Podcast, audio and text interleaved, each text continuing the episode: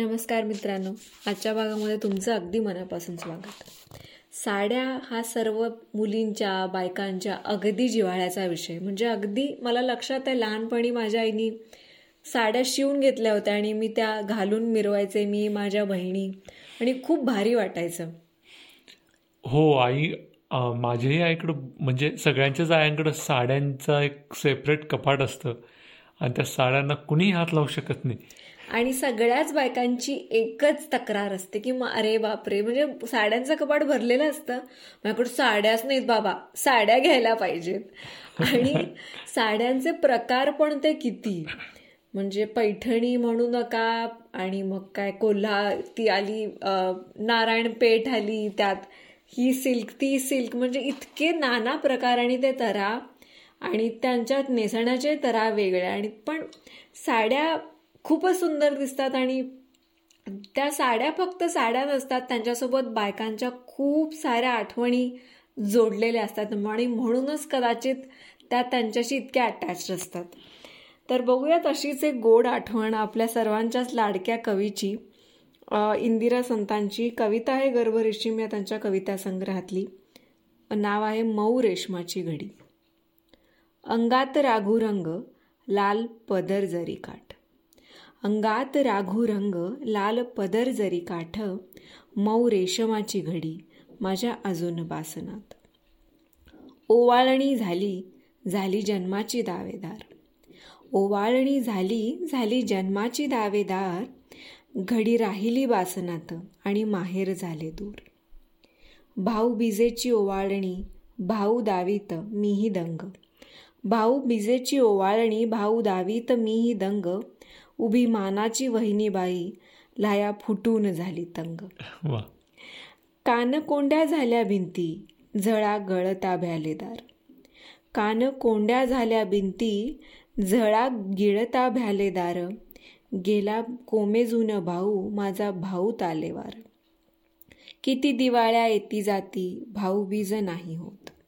किती दिवाळ्या येती जाती भाऊ बीज नाही होत. भावाची आठवण मुकी झाली बासनात.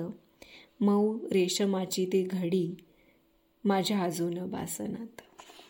वा किती सुंदर कविता लिहिली आहे इंदिरा हो त्या साडीच्या रूपाने जणू तो क्षण त्या परत जगतायत जे जे घडलं आणि त्यामुळं तो माणूसही त्यांच्या जवळ असं त्यांना वाटतं आणि ते ते प्रसंग किंवा त्या एखाद्या दिवाळीच्या ओवाळणीला त्यांच्या भावाने दिलेली ती साडी त्यामुळं त्यांना ती त्याची आठवण नक्कीच करून देत राहते आणि त्या लोकांना त्या त्यांच्या जवळ आहेत असं त्यांना वाटतं कदाचित.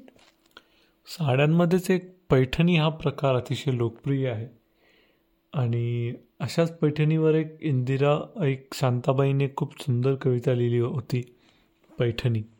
त्यांच्या गोंदन या कविता संग्रहातली कवितेचं नाव आहे पैठणी. पडताळात एक गाठोडे आहे. त्याच्या तळाशी अगदी खाली.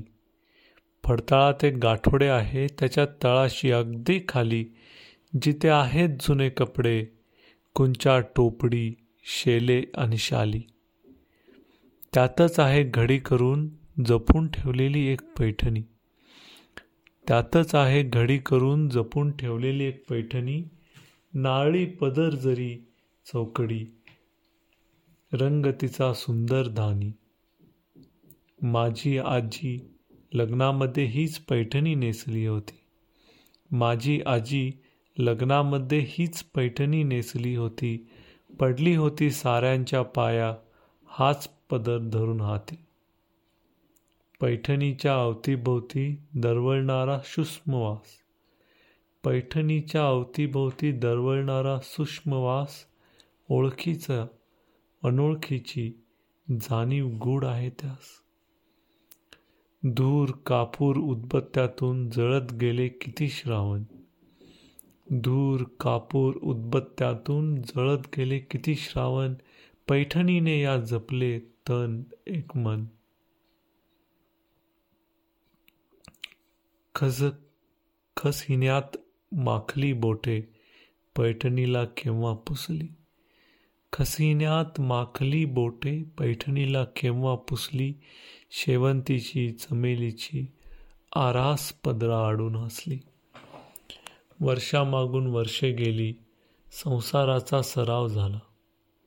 वर्षामागून वर्षे गेली संसाराचा सराव झाला. नवा कोरा कडक पोत एक मऊपणा त्याला. पैठणीच्या घडीघडीतून अवघे आयुष्य उलगडत गेले. पैठणीच्या घडीघडीतून अवघे आयुष्य उलगडत गेले. अहेवपणी मरण आले. आजीच्या माझे सोने झाले. कधीतरी ही पैठणी मी धरते उरी कवळून. कधीतरी ही पैठणी मी धरते उरी कवळून. मऊ रेशमी स्पर्शामध्ये आजी भेटते मला जवळ मधली वर्षे गळून पडतात कालपटाचा जुळतो धागा. मधली वर्षे गळून पडतात कालपटाचा जुळतो धागा.